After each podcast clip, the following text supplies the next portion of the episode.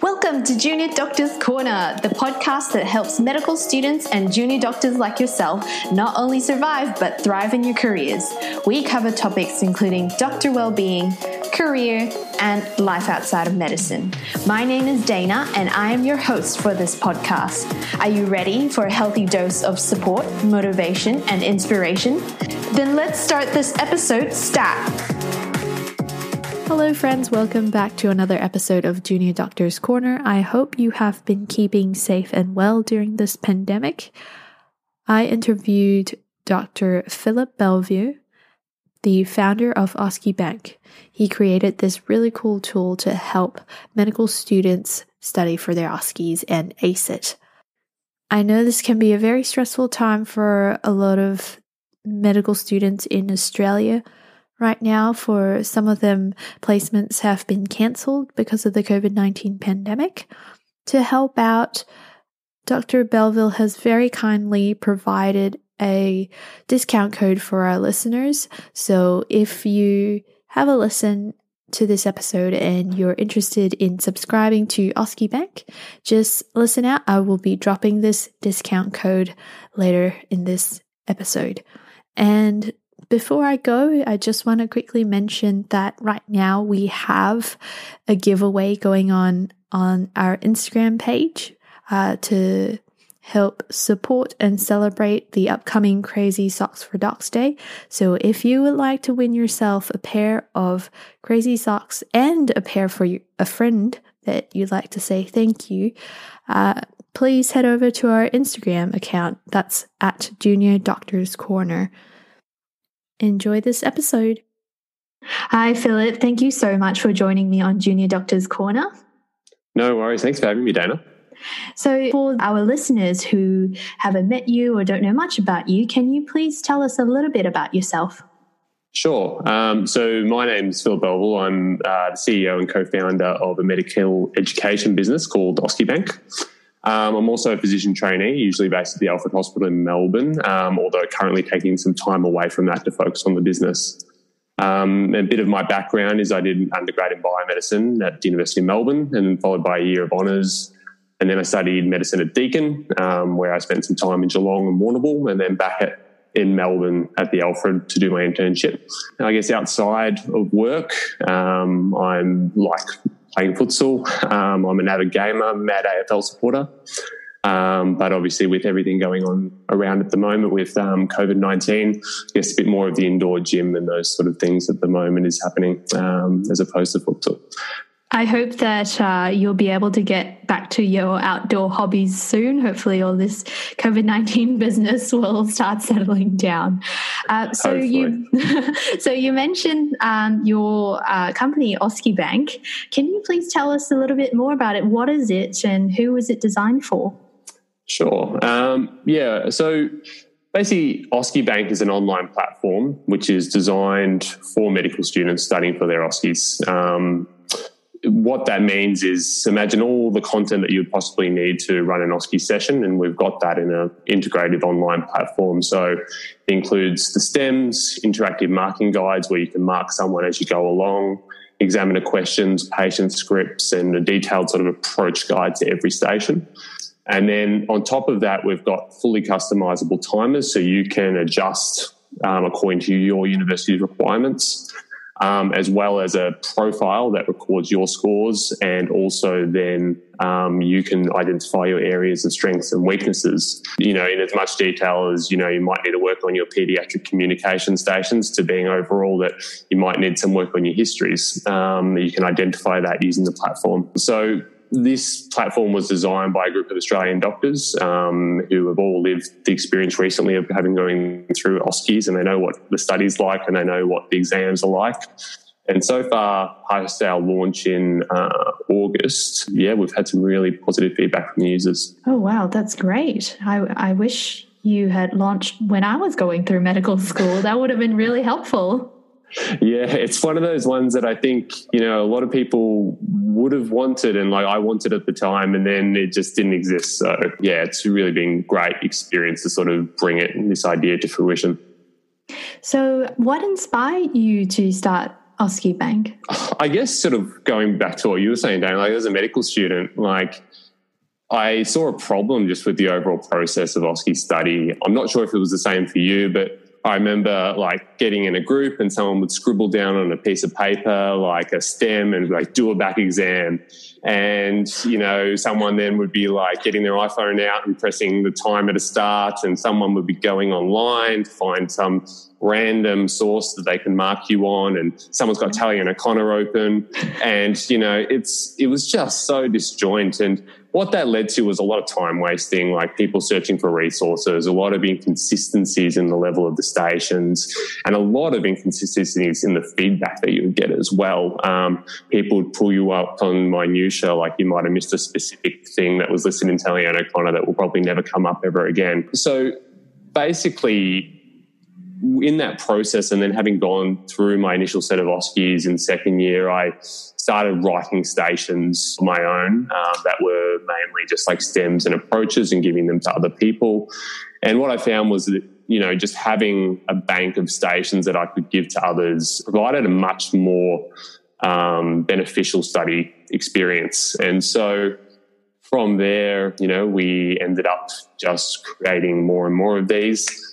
Um, and that's sort of where the idea started. Then I think seeing the disparity of how people study for MCQs. So everyone's subscribed to an MCQ bank online mm-hmm. and everyone's subscribed to online medical lectures, but mm. no one was subscribed to anything for OSCEs because there really was not much out there besides some PDF things online um, or some, you know, lectures about how to do OSCEs.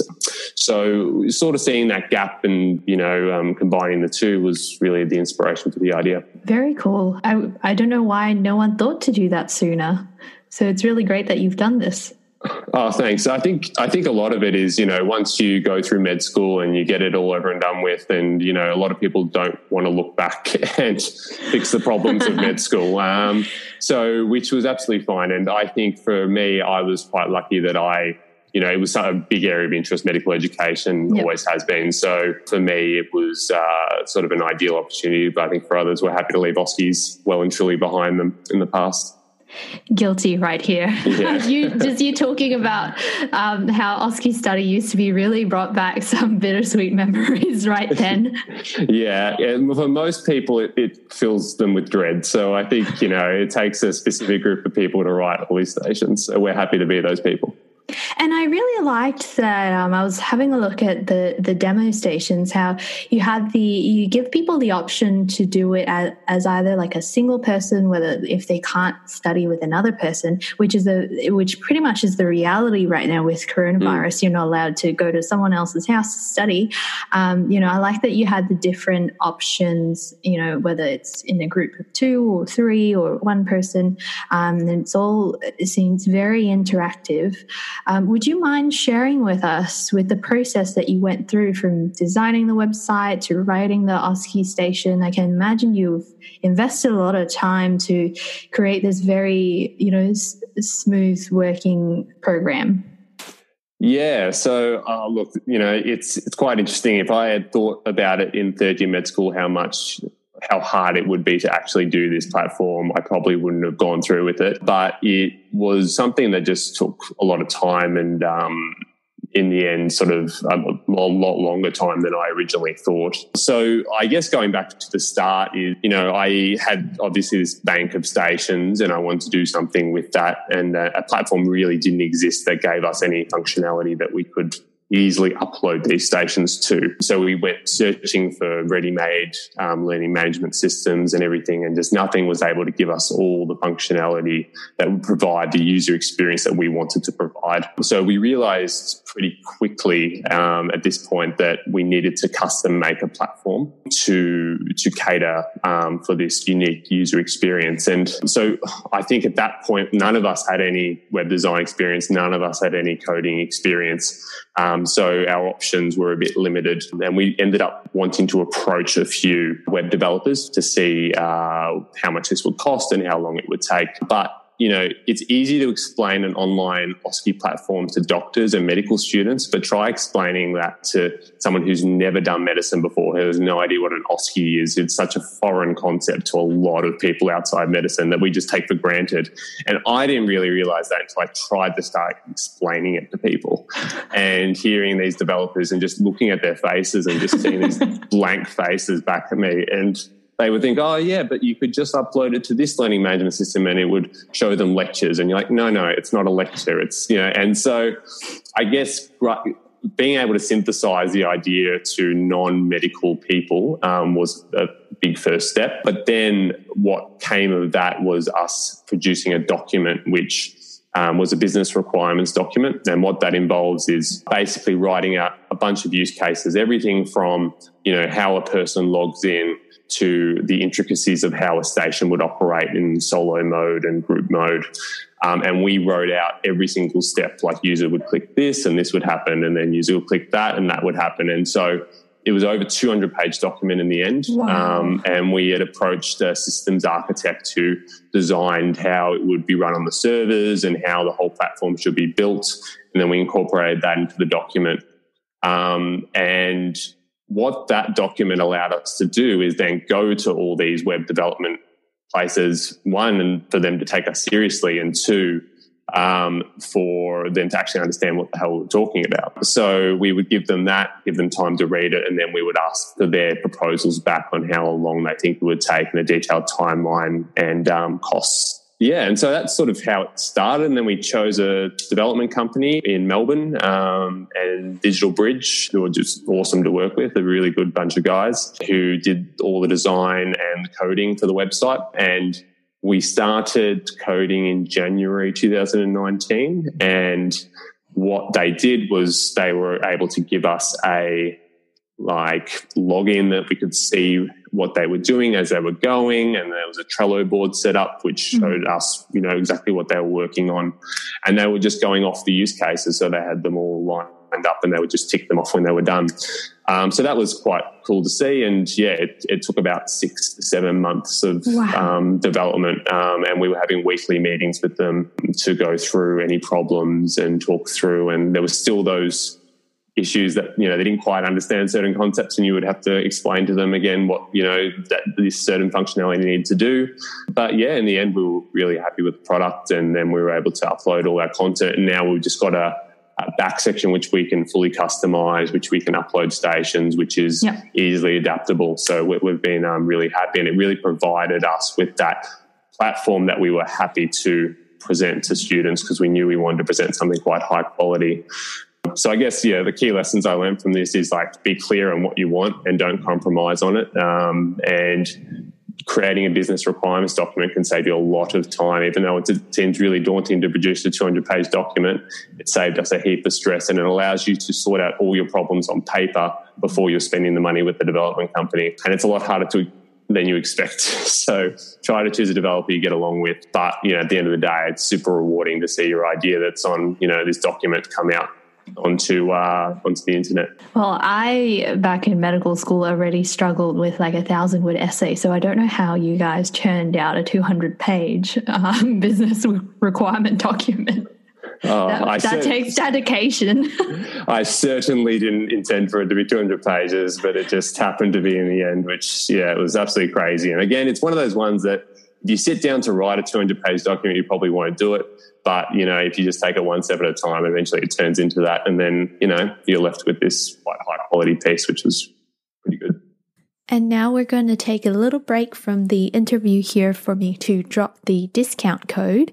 So if you're interested in getting your hands on a subscription for this very high quality OSCE learning tool, please use the code JDC20. So that's JDC20. Now back to the interview. And so, how many um, web developers did you end up, you know, knocking doors on before you finally found the one that you were happy with? Yeah, so you know, we, we approached two individuals who I just happened to know through certain contacts um, that didn't quite have the capability to do what we needed. Um, and then actual development houses, we probably approached about six to 10, I would say, wow. and then probably sat down with five. And then, you know, I think we narrowed it down to about two and then chose. Um, I, you know, in terms of choosing a development house, it's quite difficult. I have I don't know. I, I, thought my method was a little bit lazy that I just sort of Googled it. And I thought if you're not good enough to get your development house in the top two pages of Google search, then, you know, I, I don't, maybe I don't want to like go with you. So mm. um, I sort of made a list of the top two pages and the ones that I thought had, you know, the experience in terms of looking through work that they had previously done mm. um, and seeing if anyone had done a similar learning management system or more complex websites. Um, and then, you know, once we met them, I think the thing that stood out to us about the two that we narrowed it down to was that they had read the document. Um, mm. For starters, which beat two of the other ones who didn't read the document.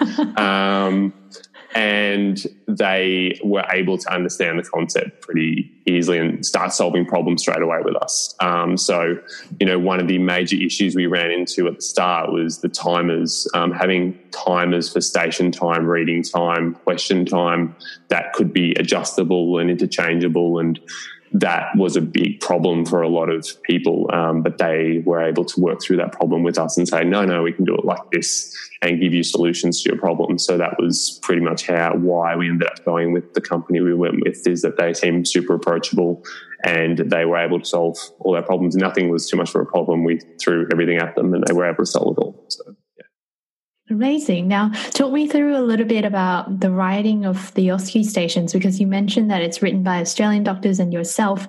So, is everyone a physician like you, or um, no, medical educators? You know, who are they?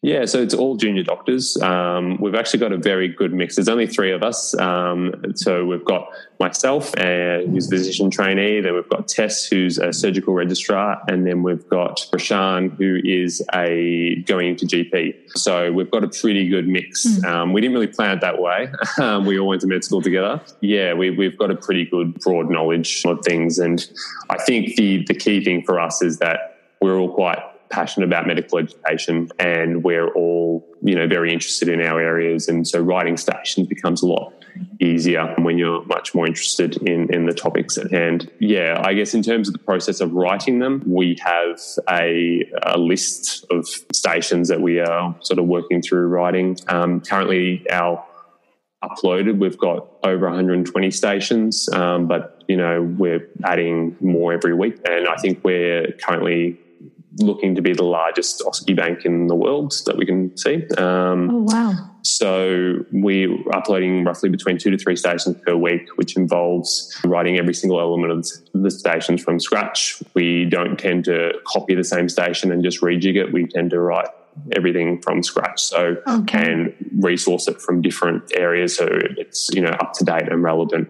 Okay. Um, and uh, yeah, which you know is very time consuming, and then it goes through a whole editing process, which you know a medical editing process where one of the other people will read it, and then also a just sort of English language editing process, which one of our other founders does. Well, you guys certainly are very passionate about this and dedicated to be investing so much time um, into creating this really awesome, you know, OSCE bank of stations.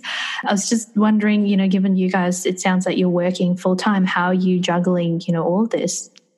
Yeah, I guess it was um, very tough to do full time with full time work. And um, you know, while we were going through the whole development process, I was in my first year of physician training, and yeah, it was extremely time consuming. You'd work all day, and then you would come home and write stations, or you know, have Zoom meetings with the developers, and um, yeah, any half day I had was spent on the website. Um, but you know, I think once you've got something that you're working towards and you're passionate about, and it's quite an exciting time when you're doing that launch, you know, you can sort of motivate yourself.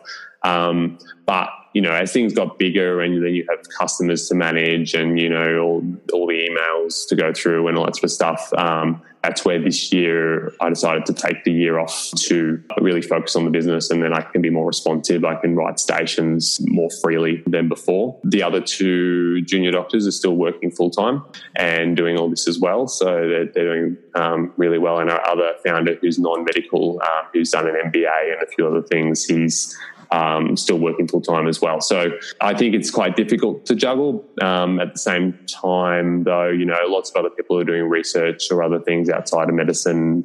This is something that we just feel quite passionate about doing. So, um, you know, it's a bit easier when you feel so passionate about it. Mm. For sure, for sure. So, can you please share with our listeners how they can get their hands on OSCE Bank? Like, you know, is this available, going to be available as a mobile app, or, you know, what do they have to do to get their hands on your OSCE stations? Yeah, so all they need to go to is www.oscebank.com um, and they can subscribe there. Um, you can also contact your medical student society as well. We've made relationships with a lot of them. Um, and you can ask them if there's any sort of discount codes or any codes on offer, um, which, you know, a lot of the student associations have been very good with us and um, sort of built very solid relationships with them. But yeah, no, head across to the website. There is no app at this stage. Um, however, you know there may be some scope to introduce a companion app in the future, but we'll we'll see. But yeah, at the moment, just through the website, and you get unlimited access. We've got either a six month or a twelve month subscription, and it's quite reasonably priced at the moment. So forty nine dollars for six months and seventy nine dollars for twelve months, which beats most other medical subscription platforms out there. So Philip, with the process of you know doing this OSCE Bank as your business and everything, do you have any other advice for junior doctors who are you know keen on entrepreneurship or interested in starting their own business? Yeah, for sure. I think doctors and, and medical students are in this unique situation that, you know, you're around people who are quite, um, you know, intelligent and quite motivated and driven. And there's lots of gaps in the medical industry um, to change, especially with integration with technology. And so I think that, you know, if you see that opportunity and you feel passionate about that, um, you're in an extremely good situation to be able to do that. And don't be afraid to move or veer off the pathway that might be set in front of you. You know, you don't have to choose a specialty straight away. You can take gaps in your training. I'm currently taking a gap in my physician's training, and the college allows you to take up to two years without any having to do any reaccreditation. Um, so don't feel scared about making that jump. You're uniquely placed um, where you can make a difference, and it's not that difficult to do. You can sign up for an ABN in five minutes, and um, you know find a bunch of like-minded people, and then go for it. Well, thank you so much for that advice. I'm sure a lot of uh, junior doctors will benefit from that. Well, thank you so much for your time, um, Philip. You know, I can't wait to see uh, you do more with OSCE Bank. Hopefully, you can become companion apps. It, hopefully, you could maybe start doing OSCE stations for maybe college exams. I don't know. Um, that would be really great. Yeah, we'll we'll see. Uh, I think there's uh, yeah, we've got quite a few areas that we want to branch out into. So um, yeah, hopefully in the years to come, we can be providing it to everyone. Great. So, final question Can you please name one or two things that's keeping you sane uh, right now during these crazy times? Well, I actually heard one of your other interviews, Dana, with uh, the people from Bentari VR, and they say yeah. coffee, and I was going to say coffee. Um, so, because uh, it is something that keeps me very sane. But you know, I think, like I said in my intro, I'm you know I love to play soccer once a week and you know gaming uh, those two things sort of allow me to just escape um, and just focus on one task which is really beneficial. Otherwise i'm just constantly checking emails or doing other things which you know so it takes a lot of your time up when you're running a business. But the other useful tool that i guess um, i found benefit from is using something like the headspace app which has given me a few just really nice meditation and mindfulness tools um, to allow me to refocus um, when I'm feeling, you know, ruminating over a decision I've made or feeling a bit stressed about something. It's been really awesome um, to sort of use those tools as well. Thank you for your time. Thanks for having me, Dana. Appreciate it. If you really like that episode, please don't forget to leave a review on iTunes to help a sister out. And don't forget to subscribe to our email list so that you never miss an episode.